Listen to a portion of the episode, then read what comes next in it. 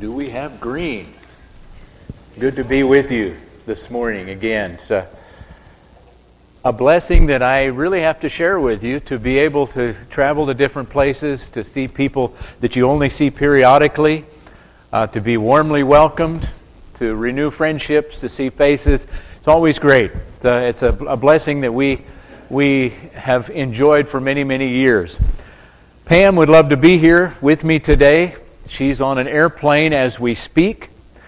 Uh, she went to a wedding yesterday in Germany, in Dresden.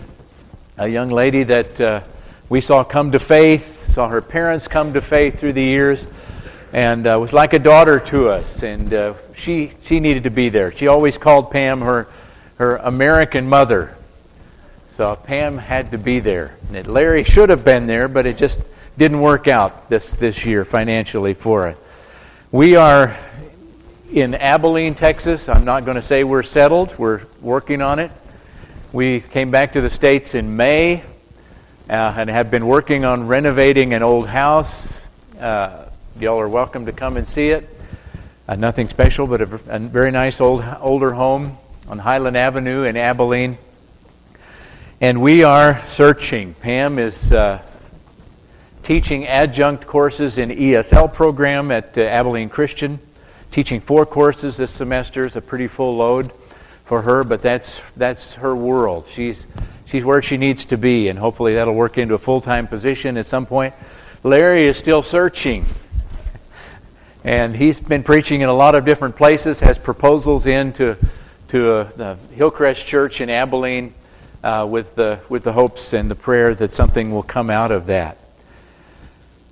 I want to share with you this morning some some thoughts that have been going through my mind for a long time, and it's great that we sang that song, We Place You in the, the Highest Place. You know, as we came back from Germany, we had a long list of things that we had to get done. We had to do. We had to, we had to find a home. We had to think about insurance. We had to look for jobs. And it was easy to lose track of what was most important in our lives. What's number one? What are your priorities in life? And I know this is something that every one of us faces at some point, every day, I guess. We face those facts. What do I want to do as number one today? What's most important on my to do list? I'm glad that we have songs like this. We can remember the Lord comes as first priority always, regardless of what our list looks like. But as we looked at these things, it became clear there were certain things that had to be done first. And so I want to look at a passage today with you in 1 Timothy where those very words are used. I urge you then first of all. We're going to look at a passage in 1 Timothy chapter 2 beginning in verse 1. But I want to say a couple of things uh, as a kind of introduction to that. We're familiar with the, the Timothy letters and the letter to Titus where, where the Apostle Paul is writing to young evangelists to encourage them Timothy, in particular, was left in Ephesus by Paul. We always think of Timothy as a young man. Historians tell us he was probably in his early 30s when these letters were received. As he's not so young, looks younger every day, but uh, early 30s is, is still pretty young, but not as young as we had thought. And he's having difficulties in the church there. I don't know how big the church was in Ephesus. Maybe maybe this size, maybe smaller. I don't know how if they had how many elders they had or how stable this church was, but I know they had problems. And if you read between the lines in the Timotheus brief in the letters to Timothy, you see that there were some problems that were arising even in the public assembly, in the worship service. False teachings, people were speaking out. There were problems, and Timothy was pretty timid. Timothy was a little bit shy, maybe introverted, and was having trouble dealing with this. And the Apostle Paul writes to him in that first Timothy letter. We want to start there in the first chapter. We don't have time to look at the whole, the whole chapter, but let's look at verse 18 in chapter 1. Timothy, he says, My son, I'm giving you this command in keeping with the prophecies once made about you, so that by recalling them, you may fight the battle well. Hang in there and fight, Paul is saying. Holding on to faith and to a good conscience, which some have rejected, and so have suffered shipwreck with regard to the faith. And he mentions Hymenaeus and Alexander, a couple that he had handed over to Satan. Hang on, stand firm. And then he goes into chapter 2, which I find very interesting. Uh, the NIV translation, I have to just say, is not always the most exact translation. But he says, I urge you then, first of all.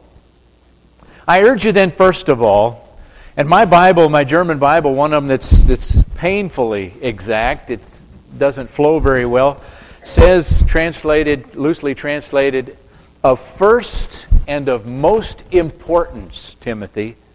The first and the most important thing, I want to urge you, Paul says here in the NIV, of first importance, pray. Now, I want you to imagine for a moment that you received this letter from Paul, a manuscript, and somewhere along the line that document was damaged. And so you have the whole first chapter, and you've got the first part of this verse.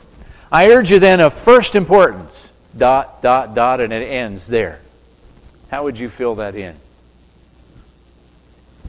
How would you fill it in as a church? What would be the first important, of first importance in regard to the, to the church? Would it be our worship services? Would it be our evangelism, our outreach? Would it be our mission work? Would it be our family ministry or children? Of first importance, Paul says, pray. Look at how he says it. He doesn't just say it in one word, he says it in four words. He says, I want to urge you then, first of all, that petitions, prayers, intercessions, and thanksgivings be made for all people Let's stop there for a moment before we move on. It's not without purpose that Paul gives us four words for prayer. Some translators and some very loose translations, transliterations, just say prayer is most important and just use one word. Paul says, I urge you then, first of all, of most importance, that prayer, petition, uh, what's that I'm looking for another word, uh, and a German word is what's coming. Uh, your translation may have it instead of petition. Supplication. Thank you very much. I urge you then, of first importance, that supplications be offered to God. That's a long word. And I don't remember as a child using supplication. Mother, I'd like to supplicate. Uh, uh, but we know what it means to offer petition to God for things. It comes from a it's part of a word that in the original language has to do with something that's missing. What's missing? Pray for those things that are missing. And I thought about a couple of passages that we can read in first or first chapter of Romans, for example, where Paul says, "I pray, I offer petition for Israel that they might be saved." What was lacking? Salvation in the case of Israel, his people it was lacking. And there are a lot of passages where we could look at. I urge you then, pray for those things that are lacking in your family, in your life, in your church, in your world. And boy, that could be a long list, couldn't it?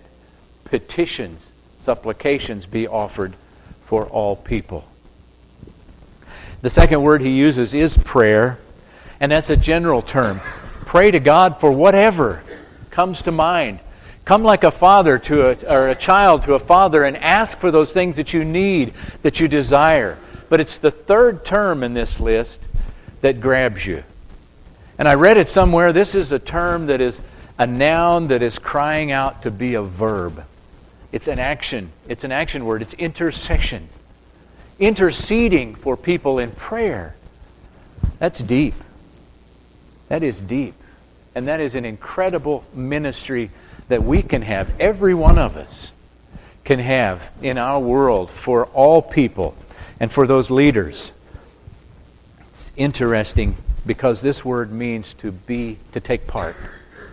To stand, basically, it means to stand in the gap between God the Father and those who have needs. And that's a beautiful picture if you think about it. It's what, in Romans chapter 8, what the Holy Spirit does for us. He intercedes for us with groanings that we can't hear.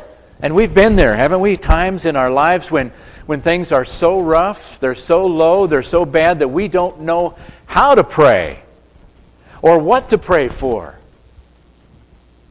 Paul says the Holy Spirit intercedes to God because he knows our hearts. He takes those thoughts and those feelings from our hearts and takes them to the Father. He stands in the gap between us and the Father and intercedes for it. In that same chapter in Romans chapter 8, we read that that's what Christ has done for us. He has intercedes to God for us on our behalf.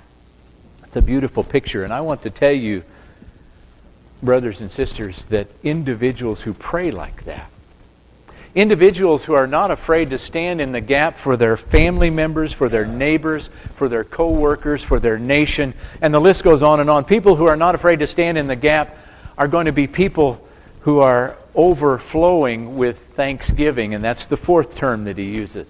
They're never going to be lacking for thanks, things to thank God about. And a church that unites together, and Paul is writing to Timothy about the church here. In this context, we're talking about the public worship assembly. Read on in chapter 2.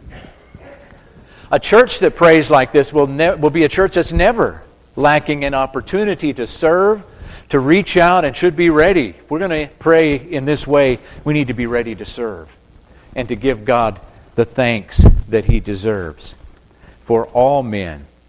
Isn't it interesting the way He uh, goes from all men to uh, the uncomfortable verse in verse 2? I urge you then, first of all, that petitions, intercessions, prayers, and thanksgiving be made for all people. We can handle that. For kings and all those who are in authority. Wow, that hurts. I didn't vote for this guy. I don't like all his policies. Paul says, pray for him. Pray for them. Pray for them. We can imagine. Uh, well, one fellow said it this way we relativize their authority when we pray to God for our leaders.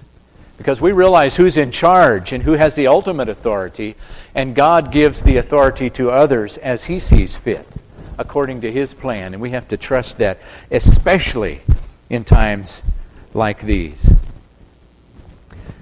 Paul says, pray for all people. We can go through this passage. We don't have to look on. We know passages like go into all the world and preach the gospel to every creature or uh, what's it say in mark chapter 16 go into the whole world preach the gospel make all nations matthew says to, to disciples but we only need to look further in this passage to see what he means when he says all people and what we're involved in together with our heavenly father he says, I want you to pray for kings and all those in authority that we may live peaceful, quiet lives in all godliness, holiness, and this is good, he says. This pleases God our Savior, who wants all people to be saved and to come to a knowledge of the truth. For there is one God and one mediator between God and mankind, the man Jesus Christ, who gave himself as a ransom for all people. We serve a God who wants all people to be saved Refugees? Absolutely. We serve a God who sent his Son for all people. All people, regardless of, of what we think of them. God is overall. And that what happened on the cross with Jesus Christ is good for all mankind, everyone. You know, sometimes, I don't know how your, your prayer lists are. I know a lot of you have done prayer lists. I do a prayer list. And, and it's been interesting for me to look back at my prayer list. Because most of the time, my prayer list is like a, a target almost. Circle in the middle, and, and, you know, to be real honest, I'm in the middle, or those things that are closest to me are in the middle. And then the circles get bigger and bigger. I pray for my family members. I pray for my church family. I pray for my friends. I pray for my coworkers and the circle gets bigger and bigger and bigger and bigger. Paul says, change that. Put all people in the middle. Focus on Christ. Focus on interceding for lost people in the middle. And then go out from there. Because we serve a missionary God who wants all people to be saved and to come to a knowledge of the truth.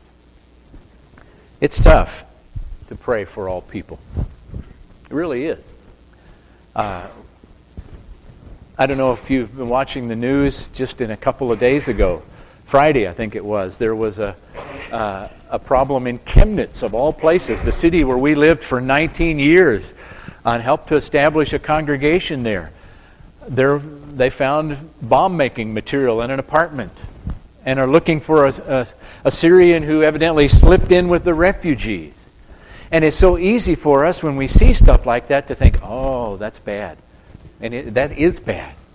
But it's easy to just kind of blanket that and say, all of these people that are moving in our world, that's bad, that's bad. We've got to stay away from that and stay as far away from that as we can. But we serve a God who wants those people to be saved. And so a lot of churches in Europe and a lot of churches in America are, are starting to look at this not as a worldwide refugee crisis, but as a worldwide refugee opportunity. It's like God is bringing the mission field to our doorsteps and is kind of asking us, well, what are you going to do about it? How are you going to handle this? Well, it starts with intercessory prayer. It starts by praying for those people and praying for the nation in which we live. I want to look at a passage in the Old Testament that brought this home to me in a an eye-opening way. In Jeremiah chapter 29, you have to imagine the situation that, that Israel is in when Jeremiah writes. That we call him the weeping prophet with good reason.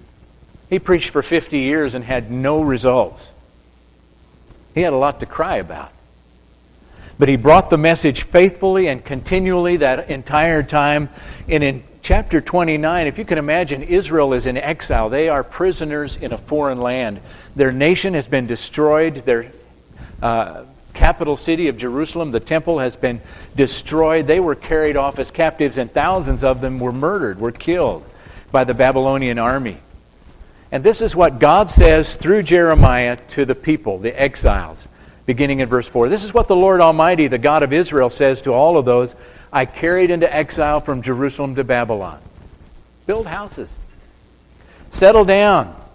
Plant gardens, eat what they produce, marry, have sons and daughters, find wives for your sons, give your daughters in marriage so that they too may have sons and daughters. Increase in number there. Don't decrease. Also, listen to this. Also, seek the peace and prosperity of the city to which I have carried you into exile.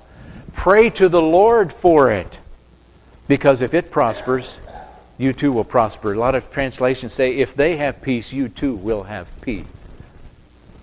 Wow. I'm supposed to pray for my captors? I'm supposed to pray for the people who destroyed my city, who burnt the temple, destroyed it, who killed my family? Paul says, or God says, absolutely. That's where it starts. That's where it starts. Well, the passage in 1 Timothy says this is good. It's good that we pray like this because if we pray for peace and God gives us peace, we can share the gospel. That's what God wants. Who wants all men to be saved? This is good and pleasant before God our Savior.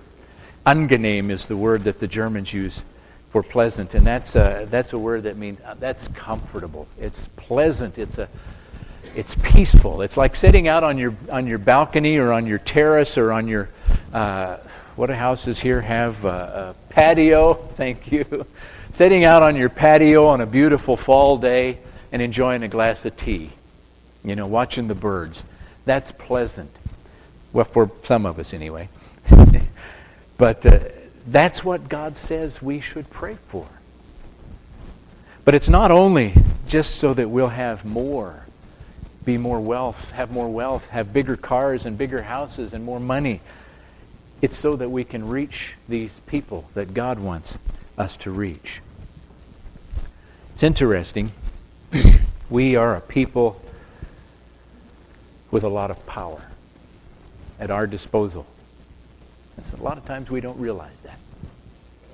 I've traveled some since we've been back to different churches, and I've noticed numbers have dwindled in a lot of places. And it's easy to think, oh, we're so weak, we're so small. Look at where we used to be. And where are we headed now? we forget the power at our disposal. We forget who's in charge. And we forget who needs to be number one on our priority list, don't we? We read several times in the Old Testament sad times when God is so fed up with his people that he wants to give up. Remember those times? I remember Numbers 16, for example. Uh, Korach and the, the rebellion of his family, and God destroyed his family. The people rebelled, and God said, I've had it. I've had enough with this rebellious people. I'm going to destroy him. He sent a plague. And Moses and Aaron stood in the, in the way of it and prayed to God. And we read there that, uh, that Aaron stood between the living and the dead. That's what intercessory prayer is. He stood between the living and the dead. And if you read Psalm 106, you'll find a little history lesson for Israel. And he talks, the writer talks about Moses, God's chosen one, who, if he had not stood in the gap between God and his people, God would have destroyed them. But there's one last passage, and I want to close with this today in Ezekiel chapter 22. Because for me, it's one of the saddest passages in the entire Bible. It's like God is out there looking.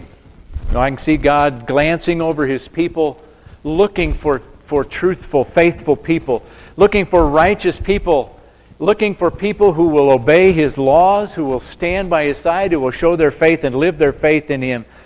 And he says in verse 30, I looked, Ezekiel 22:30, I looked for someone among them who would build up the wall and stand before me in the gap on behalf of the land so that I would not have to destroy it. Be nice if it ended there. But it says, But I found no one. That gives me goosebumps. I found no one. The fact is, people, God is still looking over his people. God is still looking over his people and looking for men and women and young people who will stand in the gap, who are not afraid to stand in the gap, regardless of opposition, regardless of what the odds look like. Because with God on our side, the odds change drastically in our favor. And so, my question to you today is Are you ready as individuals? Are you ready as God's people in Hobbs to stand in the gap for our world? I don't have to tell you what kind of a mess we're in. Just look at the news. look at the news. Read the newspaper. But we serve a God who wants to change that and is willing to change that if his people will stand up, exercise their right to intercessory prayer and stand in the gap for this nation and for this world. I want to urge you to do that. If you have a need this morning to express your faith in Christ or to ask for prayer, intercessory prayer, use this opportunity to do that while we sing this song together.